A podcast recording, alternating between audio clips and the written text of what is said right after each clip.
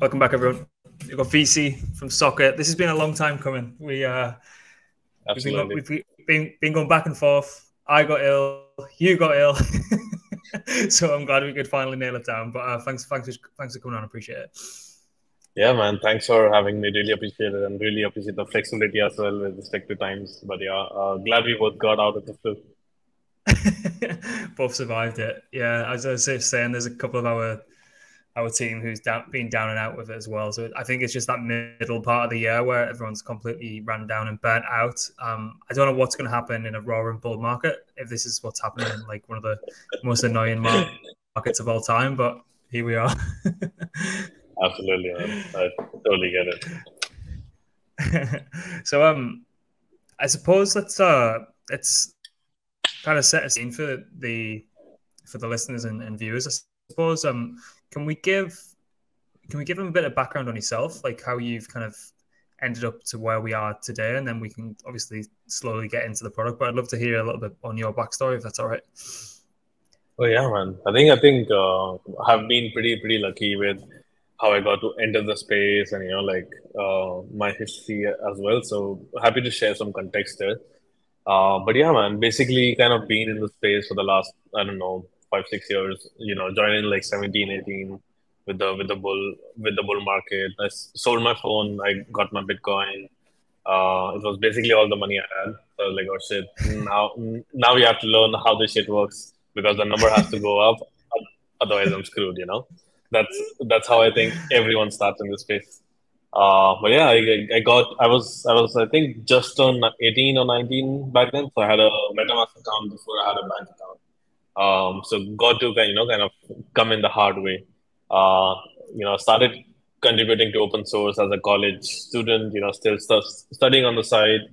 Uh, when I met one of the founders of Matic, um, they were just starting, so it was just the three founders.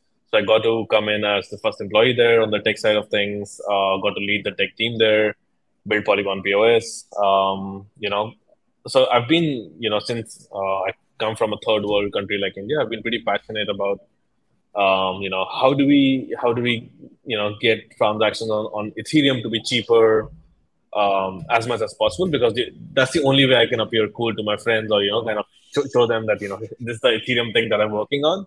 Uh, if I go to them at them and it's like you know twenty dollars to do an on-chain transaction, they'll be like, "Fuck off, man!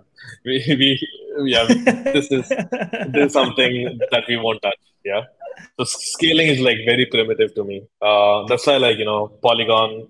I built the Polygon POS chain, uh, but then really wanted to figure out the L2 stuff. Um, so back in 2019, with Barry Whitehat from Ethereum Foundation, I built the first ever zk rollup. Uh, once I built that, I was like 100% convinced that you know this is how Ethereum would scale.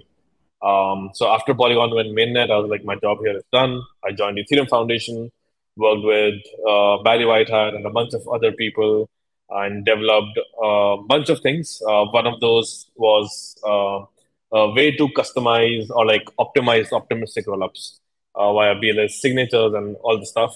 Um, during that time, I also really got interested in MEV stuff, so helped build the first version of Flashbots. Uh, during this time, also I started building like a strong conviction on this multi multi-layered future. If it's going to be multi-chain or multi-L2, it does not really matter. The the ultimate truth is that if you want to scale Ethereum, we need to have as many L2s as possible. And as soon as you know that became very clear to me, interop became the biggest problem to solve. Uh, how do we get you know people on one chain to collaborate with people on another chain? How do we get asset movements you know seamless? How do we get function calls across chains in the most seamless manner? So at the end, like you know, socket solving the interop problem, uh, but it's all linked towards scalability. We believe solving the interop problem will solve the scalability problem. Uh, so yeah, that's that's some context on you know how we you know kind of got to the shit. Nice man, that's that's some kind of pedigree coming into, particularly with the polygon, polygon background. What was what was that like in the early days? There was it completely manic. man, it was it was it was pretty weird, man. Uh, so we were working out of this, uh, you know, really really small area in Mumbai, uh, which is like yeah. central India. And we were working out of a co-working space, such that if I'm, you know, kind of coding over here and there are like uh, there is rain outside, there would be a bucket over here to catch the water droplets that's falling from the roof. yeah, so it was like you know we did not have a lot of money, uh, but it was a lot of fun. That's that's for sure. Yeah, with it being so recent, I suppose it keeps you it keeps you grounded, keeps you humble, and stuff like that as well, which I think is always a good thing in this space because it's so full of very lavish and people who like to kind of you know forget forget like the hard work and where, where they all came from and stuff like that. So I bet it's it's nice to kind of look back on stuff like that and just think, yeah, oh, see man. how far you've kind of come.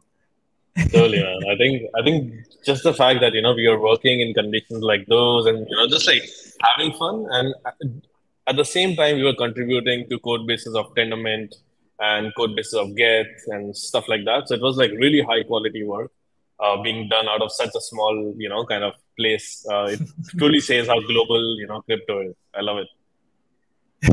Absolutely love it. Yeah. So, um, I suppose let's let's get into it. Like, can you can you give us a high level of uh, what is what is Socket, just for people who might not they might have came across some of the, the products that are built on Socket, but um, it's it's always great to hear it from the source. So, yeah, floor's yours. Yeah, man. Happy to. Um, I think Socket's kind of like a you know invisible tro- uh, Trojan horse right now, uh, meaning that you know you've most likely interacted with the Socket product without actually knowing that you know it's being powered by Socket underneath the hood. But to give like a quick background on or like context on what Socket is, Socket is an interop solution that allows you to send assets and messages across chains in the most efficient manner possible. Um, and the the way that we are achieving this is extremely different than any other interop protocol out there in the sense that we, when we looked at things we look at things in a much more like industry wide fashion than you know trying to differentiate ourselves from the com- competition or trying to you know kind of build something that's very how do i put it like capturing the market or stuff like that. We almost kind of approach it from a very dev first mindset on like you know what does the industry need from this infrastructure right now? Uh, so, Socket is you know kind of built built out that allows you know people to send assets and messages across chain, and using this you can build absolutely anything you want across chain. So you can have a function on this chain talking to a function on or, or a smart contract on another chain, and this basically kind of unlocks the composability that we all really like on a single chain. Uh, it unlocks the ability for us for applications to compose across chains, across layers, and that has you know like kind of uh, almost infinite use cases. Any any sort of you know EVM use case or non EVM use case, it can be expanded into a cross chain use case. So you know we are building out the infrastructure. We are very excited about what people in build using this infrastructure, and we are trying our absolute best best to build out the best infrastructure that you know people need to build these kind of products. Yeah, I love that. So, so what's like if we use a product like um like Bungee, for example? So what what's actually happening under the hood?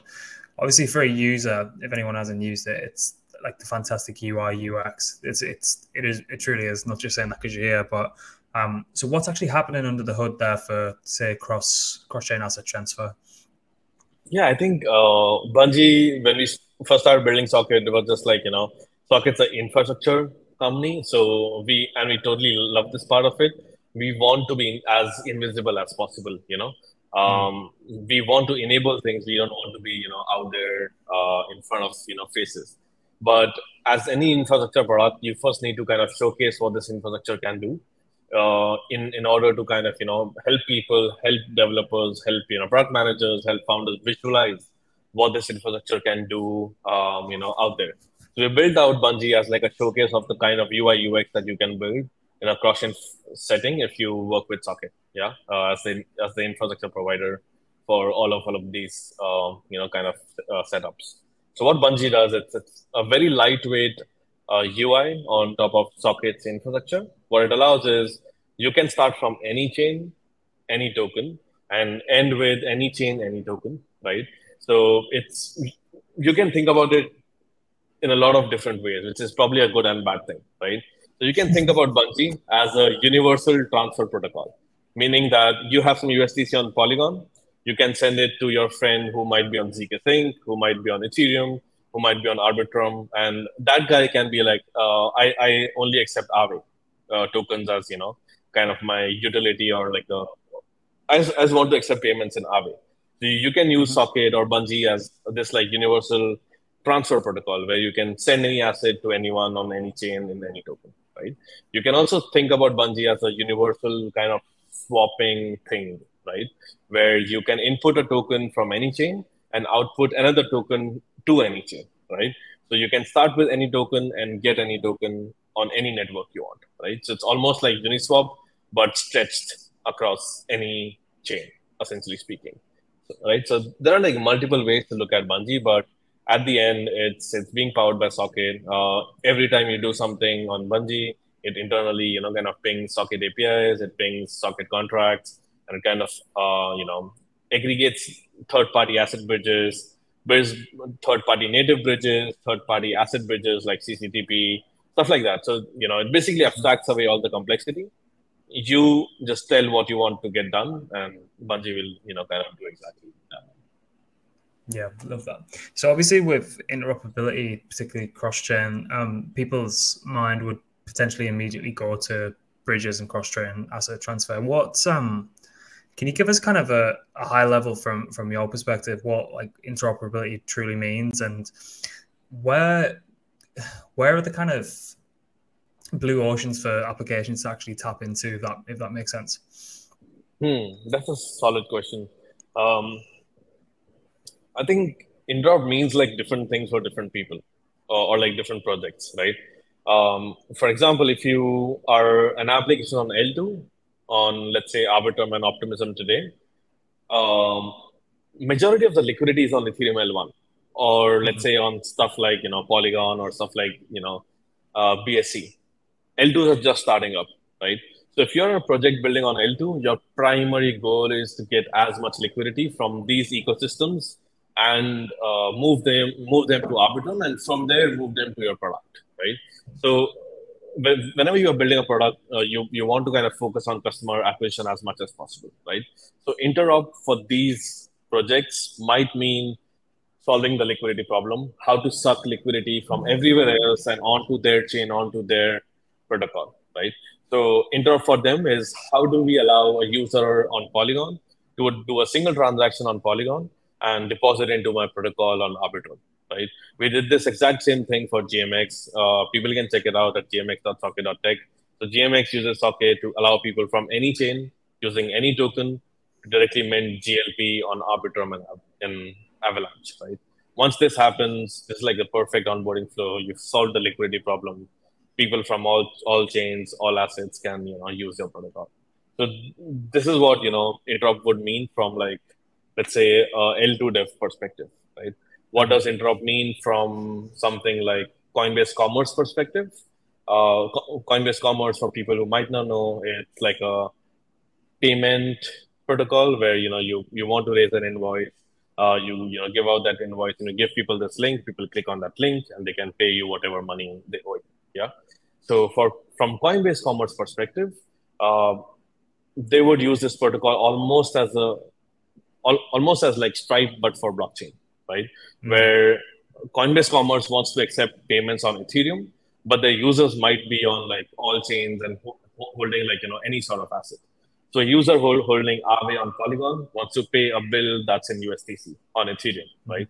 So for them, they can use this infrastructure almost as Stripe you know, just click a button, it will take your Aave, it will swap it, it will bridge it, and give it to Coinbase Commerce on Ethereum, right? So yeah, I think I think there are like a couple of uh, perspective here, uh, depending on you know what what are you building, but interop is definitely useful for almost everyone in the space, and you know, 100% recommend people looking into the docs and you know figuring out how to use it to make the product better. Yeah, that makes that makes a lot of sense, particularly with the amount of developments in the L2 space, and I don't even think we've scratched the surface of what probably will be the case in, in the near future. And I, I suppose on on the non EVM front as well, like you've got to think. I, I, spend a lot of time looking at projects built on Solana. We're very very close friends with the Hxro Network guys. Um, and whilst everyone's kind of slating Solana, I, I still like to kind of check out what's going on there. But it truly is that issue of what you've just said of liquidity is primarily based on a select few EVM chains, like where are these projects going to go to go and try and attract that capital over? And if it is through wormhole, no one's going to use it. No one uses wormhole. Let's be honest. Um, and only if there's that layer, of, yeah, only and if there's that layer of friction, you can kind of just write it off. It's it's you need to like the, the whole space, and I think what Socket kind of stands by is just completely removing that barrier to entry for particularly for liquidity and for users. So um, imagine L2s, you see them all the time once they have like a decent cross-chain integration, like TVL just spikes massively because people want to know if they, they head over there with their funds, it's easy yeah. it's easy to get on there as it is to get off. Maybe like if you're thinking about what's happening on Pulse chain at the minute, no one knows if there's ever going to be a bridge off. so, Everyone's just bridging. nice one. Apes, apes, apes be apes. Yeah. Even if they can't get access, it's hilarious. Um, so you touched on Coinbase Commerce there, but I've seen you guys kind of integrated with a whole host of really, really big name players in, in, in the space. Um, I'd love to just kind of kind of touch upon a few of them from your perspective. Like, which ones are you guys most excited about? I know you mentioned Coinbase, but is there anything a little bit deeper there? Maybe MetaMask and a few other wallets. I'd just love to kind of let the audience um, have a bit of insight from your perspective, how that's kind of came about and um, what you guys are actually doing there. Yeah, man. I think uh, from our perspective, when we first started looking at the space, it was super clear to us that okay, man, uh, no matter how many bridges get hacked, people want to move money across chains. Like you know, you like that's that's that's what the free market wants. Free market wants to move uh, funds across chains, and it's our job to make that happen and happen securely and happen in a way that people like it. Yeah. Uh, so we started looking at the space. We were it, it, was very clear to us that asset bridging is going to be a massive use case, and it's probably not going anywhere.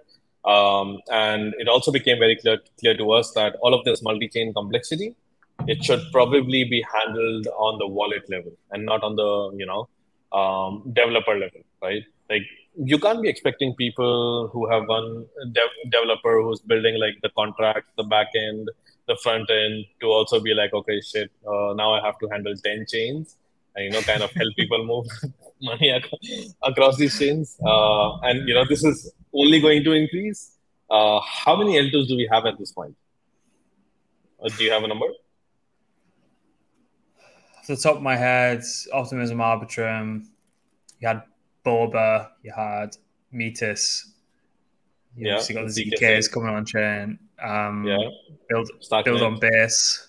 Starknet. Yeah. yeah. So um, probably and, ten plus. Yeah, exactly. Easy. And I'd hazard a, yeah. I'd hazard a guess. Every application worth its salt will have its own L2. Yeah, exactly. In the near future as well. So, exactly. So this is only increasing, man. Is uh, what I'm saying. And the rate of you know rate at which these chains are or like these L2s are getting spun up, it's it's in, increasing already.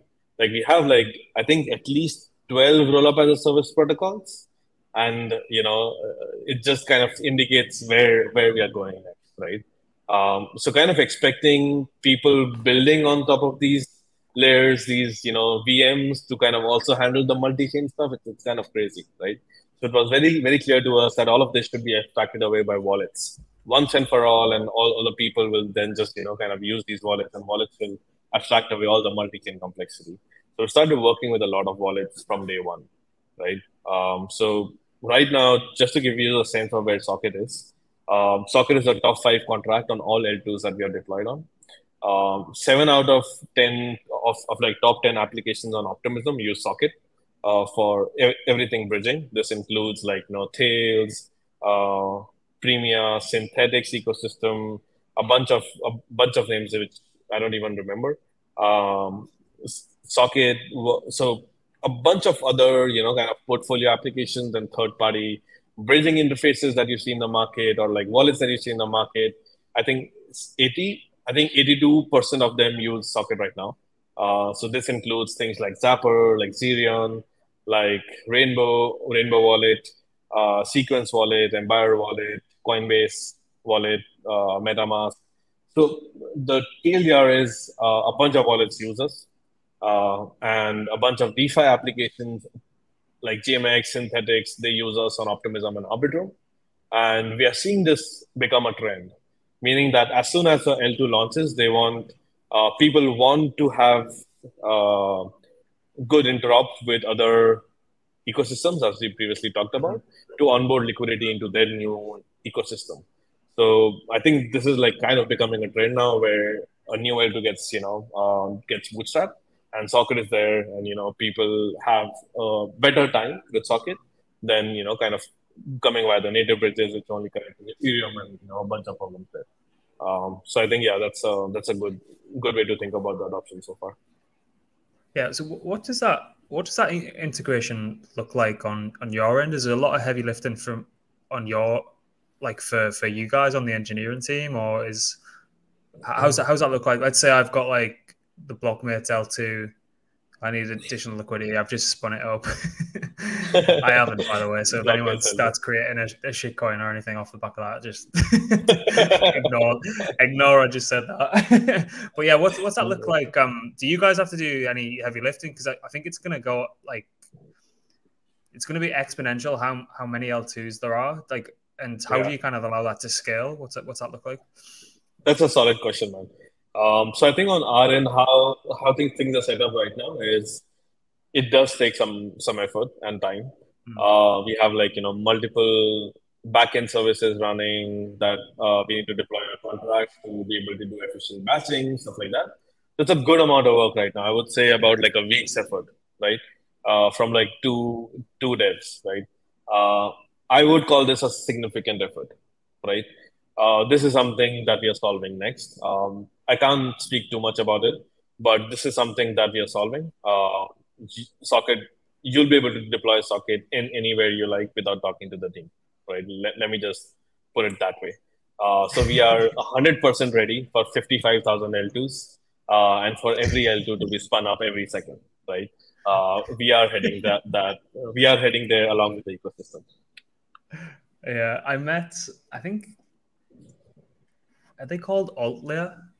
So it's like um, Altlayer, the yeah. idea behind like is it like elastic elastic rollups where you can deploy it yeah, for yeah. deploy it for like an NFT min and then like exactly. wind it down off the back of it. So it's gonna get real, really crazy really quickly. I think. Um, do you subscribe to the whole app chain thesis? And I don't know, will it be like a GMX chain one day? Do you think, or do you think everyone will just reside on the L two? Like, how how do you think that looks? That's a solid question, man. I think um, hmm. So the way that I think about it is in the sense of bubbles. Yeah. Hmm. Uh, that's a that's a weird weird thing weird word to use in this context, but let me let me explain, right? So what's a what's a what's a bubble? Yeah. So I call a bubble where um, a bunch of applications that compose with each each other have to lie close to each other. They have to lie together in a bubble and and like you know applications that you don't interact with that much they can lie outside the bubble right so what i'm getting at is we will probably kind of see state bubbles form where the entire nft ecosystem it's on an l2 for example right or maybe opensea has an l2 and all the nft related, uh, related projects want to be on that l2 unless it gets too expensive and they don't compose with OpenSea enough, they'll be priced out, right? And at that point, they'll want to create their own L2. So I think this like market will kind of di- dictate how these bubbles form. If you are building something that has to interact with Uniswap or OpenSea very closely, uh, almost every block, then you would want to be on the same L2 as them, right?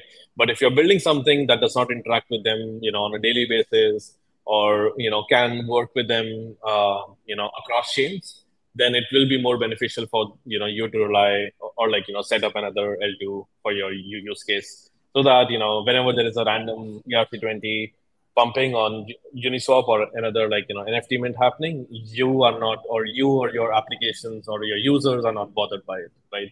You can reside in your own L2 bubble and not be worried about OpenSea's bubble. Yeah.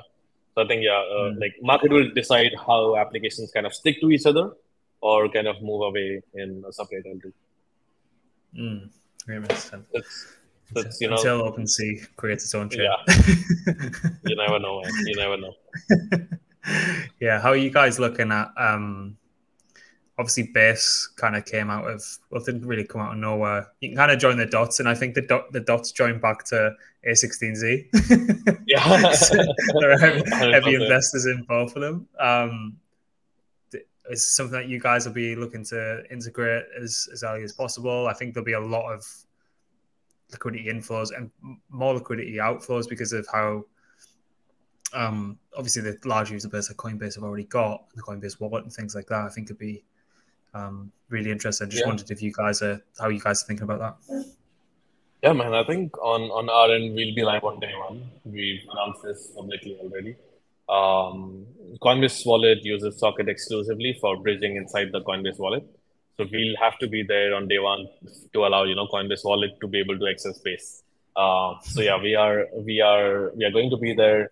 A bunch of wallets that we work with, a bunch of you know uh, really top applications products that we work with, they are also going to be there. And I think Base uh, chain, I think they call it, is like a fantastic next step um, experience from the current centralized exchange experience.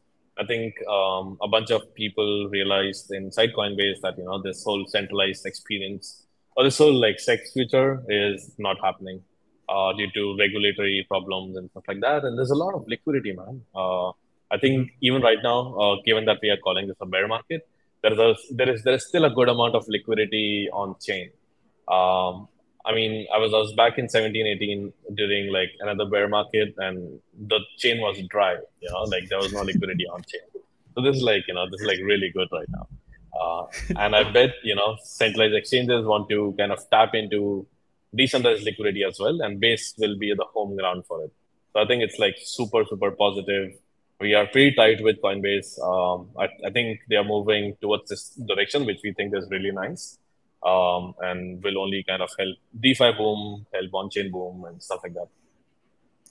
Yeah, there's some crazy statistic of um, if you onboard one or two percent of Coinbase's verified users, like DeFi active users, two or three X's or something. so it's so it's the opportunity is so ridiculous, and um, I just hope there's yeah. like a lot of really funny Coinbase memes about uh, Brian being bald on day one.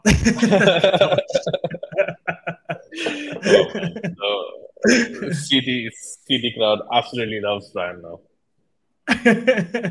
yeah, he's um he's kind of become the unexpected hero after everything that's happened. I think they kind of not fumbled the bag in the last bull market. They they did well, and then they just started listing a load of weird altcoins towards the end. But um, yeah, it's and now it's it's like he's stood up and probably the only people in the right position to actually take the whole regulation fight to so it's um it's nice and refreshing yes. to see after everyone's tortured him for the past few years. did, did, you see the Coinbase One stuff? No. Coinbase what's, launched what's the Coinbase launched, I think, a subscription service for thirty dollars oh, a month, okay. uh, and okay. it's like you know free free trading, and apparently this is to support the SEC case. So I, I think on, on my end, I'm just loving how Coinbase is milking the fuck out of this whole thing. Uh, and just using it as a marketing stunt to get more and more people on board. This is like great to see. Yeah, I think if they set up in the UK for the derivatives, I'll be um, quietly surprised and, and quite impressed that the UK have managed to attract such a company after slowly destroying itself for the past number of years. yeah, totally, totally. Oh god. So, um, what if I can get back to question asset transfer? What do you think? Why do you think we've got to where we are with people being so, um, what be the word, skeptical about any new advances in cross-chain tech? Do you think it's because of obviously the large amount of kind of bridging hacks from the, the early iterations of how you would move assets across there. And like what what can you guys put out there to kind of be like look it's this is our, this is our way of doing it. This is how protocols built on top of us do it. And is there anything to kind of set people's mind at ease i suppose? Yeah um okay. This one might go a little deep so feel free to you know stop me somewhere uh if i if i if i get too much in details but so here's the deal. Yeah. Uh, people figured out that cross-chain in in term or like you know founders, entrepreneurs, and like you know people in the space figured out that cross-chain ROI wise is fucking amazing, right? Mm-hmm. Uh, the reason for that is um, when you when you use a bridge and your protocol relies on bridge security, um, your application has bridge security. What that means is uh, building a bridge is super easy. Making it secure is super hard. But because building a bridge is easy, and once you know people start using it, you capture a lot of value uh, in terms of you know like protocol building on top. Uh, the ROI is massive. The amount of effort you need to put uh, to build a bridge versus the output that you get, it's it's absolutely crazy, right? People started building a lot of bridges because the ROI is you know insane. Uh, but people forgot to make it secure, and that's that's how we kind of landed where we are right now, where you know things are not that good. People focused on the ROI, but the ROI only actually hits if the thing stays for the next five years. Um, mm-hmm. So I think that's exactly why we landed here, and because the ROI is crazy, and there's a a, a lot of like capturing the market going on, capturing the users going on. So when we started looking at the space, there were about 150 different asset bridges, right? Um, and it was, I think, end of the bull market. I don't know which one now, uh, but there were like Google Sheets going around where you know you would have a chain on on as the row and another chain as the column, and you had to follow the Google Sheet to come to the list of bridges that support this this cross-chain transfer, right? And then you would go to these uh, these websites, and some of them would rug you, and some of them won't. Uh, so you have to be, you know, careful out there. Uh, but when we started looking at the space, we were like, okay, why are there 150 different bridges, and why is no one winning, right? Like people have been building cross-chain bridges since Ethereum, basically, but no one has really won the market. Uh, why mm-hmm. right? So when when we looked at the space closely it became very clear to us that the space is so the the nature of the industry such that it's always going to be fragmented right? Uh, let me give you a quick ex- example right? So if you have let's say Aave or you know if you have USDC and you want to buy ETH from it right um, you would go to dexes and the only thing you're trying to optimize is the maximum amount of ETH you can get for your, let's say, 100K USDC, right? So all you care about is the price. Where can I get the best price? Uh, that's that's the only thing you need to optimize for when you are, you know, kind of uh, working in the DEX world, right? Now let's bring you to the bridging world, right? So when you think about bridges, there are five things you have to think about, right? One is, let's say, how secure the bridge is, right? If I start the bridging, how long is it going to take before I receive my funds on the other side? right? Uh, third is how much is it going to cost? Fourth is does it support the chain I want to go to or not? So chain chain support. Fifth is does it, does it support the token I want or not? So there are like five different things that bridges can you know kind of trade off between, right? So the nature of the industry is such that it is going to be fragmented at all times. No one can build a perfect bridge. Uh, so for us, it became very clear that there is a natural gap between people kind of building you know things based on these five trade-offs and used in developers wanting to use these things and the gap we filled uh, via sockets liquidity layer which is kind of built out as a bridge aggregator almost uh, where you know people just plug into this thing and this thing internally plugs into all of these different 150 different bridges and you know now you don't have to think about if this th- if you know this particular bridge supports this token this chain how fast will it be? How cheap will it be? How secure it will be? Socket does that for you. You just come in. I have USDC here on Polygon. I want USDT on Arbitrum. Socket just makes it happen, right? Uh, so I think this is one of the reasons why we are able to kind of capture so much of this asset bridging market. And our, our bet is it's going to be this way. And also it's going to be this way because applications are going to build their own bridges, right? So we saw this happen with CCTP already, where Circle was like, hey guys, I'm in USDC anyway, right? So I might as well become a bridge. So now CCTP is the most advanced USDC bridge across all chains. You can literally go from 10 million USDC on one chain to 10 million USDC on another chain and pay like, you know, 0.001 in gas fees, right? Uh, and this is only going to increase. So yeah, that's kind of why we went in this route. Yeah, that makes a lot of sense. It's a really good way to look at it as well. Um, so with uh, I seen the socket the socket account was inviting people to come and break socket DL. yeah. can, yeah. can, you fill, can you fill us in? Not not many people invite people to come break their, their products. can you fill us in what's what's going on there? yeah, man. So as I said before, yeah, like Socket's trying to be that thing where you know plug into it and it abstracts away everything. A user on Polygon can interact with an app on Arbitrum, which basically makes the names Polygon and Arbitrum pretty pointless. Because if you're able to send a transaction in Polygon and interact with an app on Arbitrum, where are they anyway? You know, like it's mm. almost like they're on the same chain, or you know, it's almost the same experience. So we are trying to elevate things to that level. To enable that, we need we built out this infrastructure called Socket DL, which is a cross-chain messaging protocol, uh, which basically allows you to send bytes from one chain to bytes uh, on another chain. So you can basically connect contracts with each other, right? So we built this out. It's working great. Um, but then we started thinking, okay, how do we release this thing, right? Um, this thing has gotten hacked almost every time when it's put out there. Um, not from us, but from other teams, right? Uh, but we we wanted to do a better job of not not getting fucked. Yeah. So what's the what's the best chance that we have, right? The best chance of surviving in this like adversarial environment is by open sourcing your code. That's uh, step one. By open sourcing your code and by allowing people to kind of you know look at the code base, submit bug reports against it, you know, kind of almost have this security arm, a community-based security arm for your code development arm, right? So we uh, kind of wanted to launch Socket Data Layer, and we launched in the sense that okay, you know, we are going to put it on incentivized testnet, and people who break it they will become you know our almost like our security arm and together us will develop the protocol and the security arm will help us battle test it at all times make sure it's secure all times run a bunch of monitoring at all times you know just having more people taking care of this code base that's the purpose over here so we launched this we are calling it socket surge it's right now happening. We've already found more than 10, you know, vulnerabilities that could have been exploited out in the wild. Uh, we've already, you know, kind of deployed, I think 50, 60, 100K uh, USDC that have not been, you know, kind of taken away.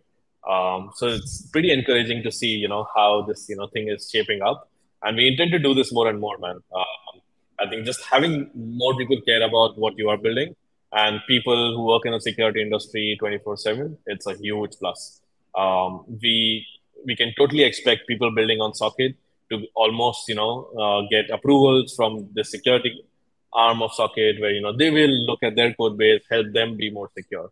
So it's more of like an ecosystem effort than uh, you know kind of just launching a thing. Uh, anyone can launch anything but to do it in a way that's you know kind of uh, trying to be as safe as possible i think that's that's the key here that we are trying to go for yeah, that's that's a really interesting way of doing it. I know it's you can, you see a lot of people go for like I don't know a Code4rena audit and things like that, but obviously those cost a pretty penny if, you, if you want to do that. But um, oh, it's a it's a really really smart way of doing it. I'm surprised you don't see a lot of other people doing that. I suppose they're probably scared if they put they open source it, too early and people get wind of the code and then just try and spin it yeah. up off the back. But uh, is that, yeah, is that they, why they don't do it? You think? Yeah, man. It it definitely takes a lot of balls to you know kind of put out an unaudited code base uh, into public scrutiny. Uh, but you know, in order to be secure, that's like the least price you could pay. Um, so yeah, uh, I think a bunch of I I don't think this approach makes sense for everyone, uh, but it makes sense for things that need security. And I have a sense that a bunch of people are moving in this direction now. Uh, for example, if you talk to a bunch of like uh, traditional auditing companies that work in this um, crypto space, they are also moving to now this like more community based model where if you talk, uh, we, we hosted a spaces with ConsenSys Diligence, uh, which is the security arm of ConsenSys. They're also kind of opening up this uh, thing called the Creed DAO, which is more of a community based uh, security auditing thing, right? So a bunch of people are kind of moving in the same direction, um, and we'll we'll start to see more of this. It's it's it's, it's pretty pretty exciting. Hmm. yeah, I like that. Is um is there anything you'd you'd really like to see built using Socket, or is there anything that is kind of currently being built. It's that's public, publicly oh, yeah. publicly available information that you think is really cool to bring up. Yeah, but a bunch of people are building some really cool stuff. For example, the stuff we did for GMX, um, mm. gmx.socket.tech. That's that's really cool. Uh, there's a protocol called Superform, which is kind of like Yearn but across chain. So you just give it USDC, it will deploy it across multiple farms, across multiple chains. So that's super cool. I think the, the interesting thing about the infrastructure that we are building is um, we have like let's say about 10 12 15 20 use cases in mind. Um, the interesting thing about this piece of infrastructure is that it goes beyond our imagination. What, what i mean by that is like it's kind of like vitalik when he first thought about evm he had like five six use cases in mind but what actually happened was very different than what he had thought would happen right? Uh, it's the similar thing with this stuff. You're building out the infrastructure that unlocks a lot of things. We can kind of extrapolate the current use cases and kind of think about how they would be built using this infrastructure. And we have like, you know, 15, 20 of those ideas. But my bet is that future will be a lot different than what we think it is right now. So the thing that we are really pushing for is a lot of experimentation. How do we build something like Aave that's like truly, uh, uh, truly, you know, uh, cross chain? how do we build something like ENS that's truly uh, that's truly cross-chain?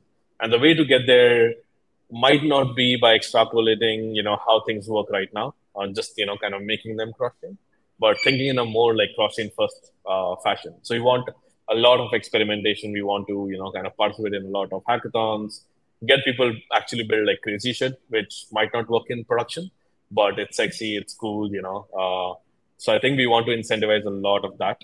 Um, and I think from all of these experiments, we'll kind of get a sense of like, what does the ideal blockchain experience look like? And then is then we would have a much clearer understanding of like what's the end game for all of this stuff. Yeah, it's it always just takes that one piece of kind of key innovation for people to think, oh shit. Yeah. Then can, then people iterate off the back of it, and it's so it's um it's the same with anything though, isn't it? Like anytime you start something and you think, right, I have this clear plan of what's going to happen, and then you start it, then two weeks later it's like something completely oh, different. Oh, but you just have to like you just have to start and see what happens. I think I I always think um people who try and overly plan and perfect an idea before they've even started something, it's just like what, what is it like? Perfectionism is the yeah, something about yeah, procrastination. Yeah. It's it's like I, I don't get people. I know, just... I know exactly what you're going for. I'm not one of those people. I just do shit and see if it works. If it doesn't work, then I just go and do something else. That's it, man. That's it. Totally so what um what do you kind of see as um kind of future vision? Is there anything that you'd kind of love to tap into in, in the near term? Is what's the kind of big what's the kind of bigger picture? Obviously, we've just said things things change at a rapid pace, particularly in this industry. But is there anything how you guys kind of think and foresee this this thing playing out? Yeah, I think um, so. The hot take right now is the entire kind of blockchain infrastructure space, as we know of it, is changing in real time right now in front of our eyes. Right. Um, for example, I mean, uh, talking to other friends in the space, it's, it's clear that everyone's pretty confused right now, given how aggressively the infrastructure is changing, right? Uh, let me give you an example of everything happening on the infrastructure side right now, right? There is uh, stuff like account abstraction, there is stuff like EigenLayer, there is L2s, there is cross-chain messaging, there is modular chains, there are data availability chains, there are rollups, there are rollups, uh, there, you know, there is IBC. Uh, so this whole kind of the the here uh, that I'm getting at is the infra. We are at that stage where infrastructure has realized that it needs to adapt for more applications to be able to build on top. Like we've we've realized where the infrastructure is limiting us in terms of growth and the type of applications that can be built. And right now, the space is kind of figuring out what's the right in- infrastructure that the space needs for the next, you know, uh, 10,000, 100 billion app products to be built on top, right? Um, for us, the kind of visual or like the thing that, that we're essentially going off is this platform where people deploy and they don't have to worry about what chains are. They just have to worry about them and, and their users, right? Um, for us, the goal is to remove the network selector tab that's right now plaguing every single front end out there, right? The goal is to have you know people come to this place where you know they upload their Solidity code, they upload their Rust, they upload their Cairo, they upload their you know whatever language, and they tell us how much TPS they want. They tell us what's the security that they want, how much they want the users to be paying for every interaction, and that's it. They don't know if it's deployed on Arbitrum. They don't know it's deployed on Ethereum, and they don't have to care. Uh, so all kind of asset bridging, all kind of state bridging, all kind of messaging, it's handled by Socket. That's that's the kind of future we are, you know, kind of aiming towards, where you know things become truly like chainless almost. Yeah, that's that's like where I'd love to see the the end game of it. Particularly if um because like the way I look at it, if you take it to the extremes, if you if you downloaded a a fintech app, I don't know, the App Store or something like that, and you went onto it and there was way too much friction, you've mm. you've deposit you've deposited your funds in, but you can't do anything with it because you need another asset called Ethereum. Like what what the hell's that? Why why why can't I yeah. just use it? Yeah that that shit just doesn't fly in the real world. that, yeah, that shit just doesn't doesn't happen. And even the the Uniswap um, wallet app, um, mm-hmm. I know they've kind of they've done some really good stuff with kind of more lowering the barrier to entry to kind of set up your your wallet and things like that. But again, it's anything you can get anything you can get away with with removing those additional layers of confusion because for the first first time user, I think it's it is still a bit of a pain in the ass. But I think um, when we eventually get to this promised land of where we don't know what assets we're um, what chains we're interacting on and things like that, I think it'll be a be yeah, and much, it, much much brighter than where we are now. yeah, man, and it and it starts like really small, and I see it's um, like the path to you know kind of reaching the final state that's accelerated right now quite a bit uh, given how many L2s are launching, uh, because everyone's realizing in real time that this shit sucks, uh, and we need to fix it, right? So it's it's getting there very quickly. I I, I think I saw some wallet which basically showed me how much ether I have uh, in the first glance. Uh, so it showed me, let's say I have let's say 100 ETH. I don't actually have 100 ETH, but it showed me that I have 100 ETH and when you click on it only then it tells you how much of it how much of it is on polygon how much of it is on optimism nice. how much of it is on arbitrum right so that's a really good first start uh, so more of this please yeah i think there's a lot of uh, a lot i think a lot of it comes can be solved with really good ui ux as well um, people who what was something i seen in a wallet the other day just even even the fact down to like language and terminology that mm-hmm. wallets use with inside their own wallet mm-hmm. and things like just make it as idiot proof as physically possible if you're still trying to onboard people. So I think we're probably going to look back at MetaMask in a few years and think, what the hell were we playing at? But seems like and, a lot of wallets getting funded at the minute. Yeah, man. People will do anything right now for that cute, cute little fox but you know, uh, I, I, think it's I think it's time we upgrade. What do you what What's your daily driver wallet? i am still using MetaMask like an idiot, but oh I'm gonna. God. I, I you know what I used the other day, which was really interesting. Um, so Phantom on Solana have got Polygon and uh, Ethereum on it now, and I think Phantom yeah. wallet's pretty good. Never had any issues. Yeah quite interested by that. But a lot of people are saying Rabby, a lot of people are saying Uniswap wallet is excellent. I, I haven't used it myself yeah. personally, but um, what about yourself? Uh, I think right now I'm on Frame on desktop, and mm-hmm. I think Rainbow Rainbow wallet on like mobile. Yeah. Yeah, it's strange that we're even having that discussion because it just feels like there's blood in the water for MetaMask, particularly with all this selling yeah. of data shit that's coming out. So, um, yeah, uh, might, might, hopefully no more. Might leave the fox behind. yeah, I recommend no more news like this for the industry for sure. All right, VC. Thanks very much for coming on. Really enjoyed chatting. Um, is there anything you want to like leave the audience with before we go that I might have missed off that you want to point people's direction towards? No, I think uh, would really kind of encourage people to you know kind of leave the biases aside and start looking more on like how do you get liquidity and customers onto your project. I think that's what it ultimately boils down to. Uh, and we are here at Socket to you know kind of help out on that front. And you've you've been an absolute great host. Uh, thank you so much for having me on. Very welcome. Anytime if there's any new shit that you guys are pushing out, just let us know. We'll we'll run it back. Yeah. But um, yeah, I'll leave all the the socket and Bungee stuff in the description below if anyone wants to check that out. But uh, if you guys you guys are on Discord if you, if people need questions straight from the source. Hundred percent. We have Discord. You can also tweet at us. We we reply pretty pretty quickly. All right, awesome. All right, thanks again, and take it easy, everyone. See you next time.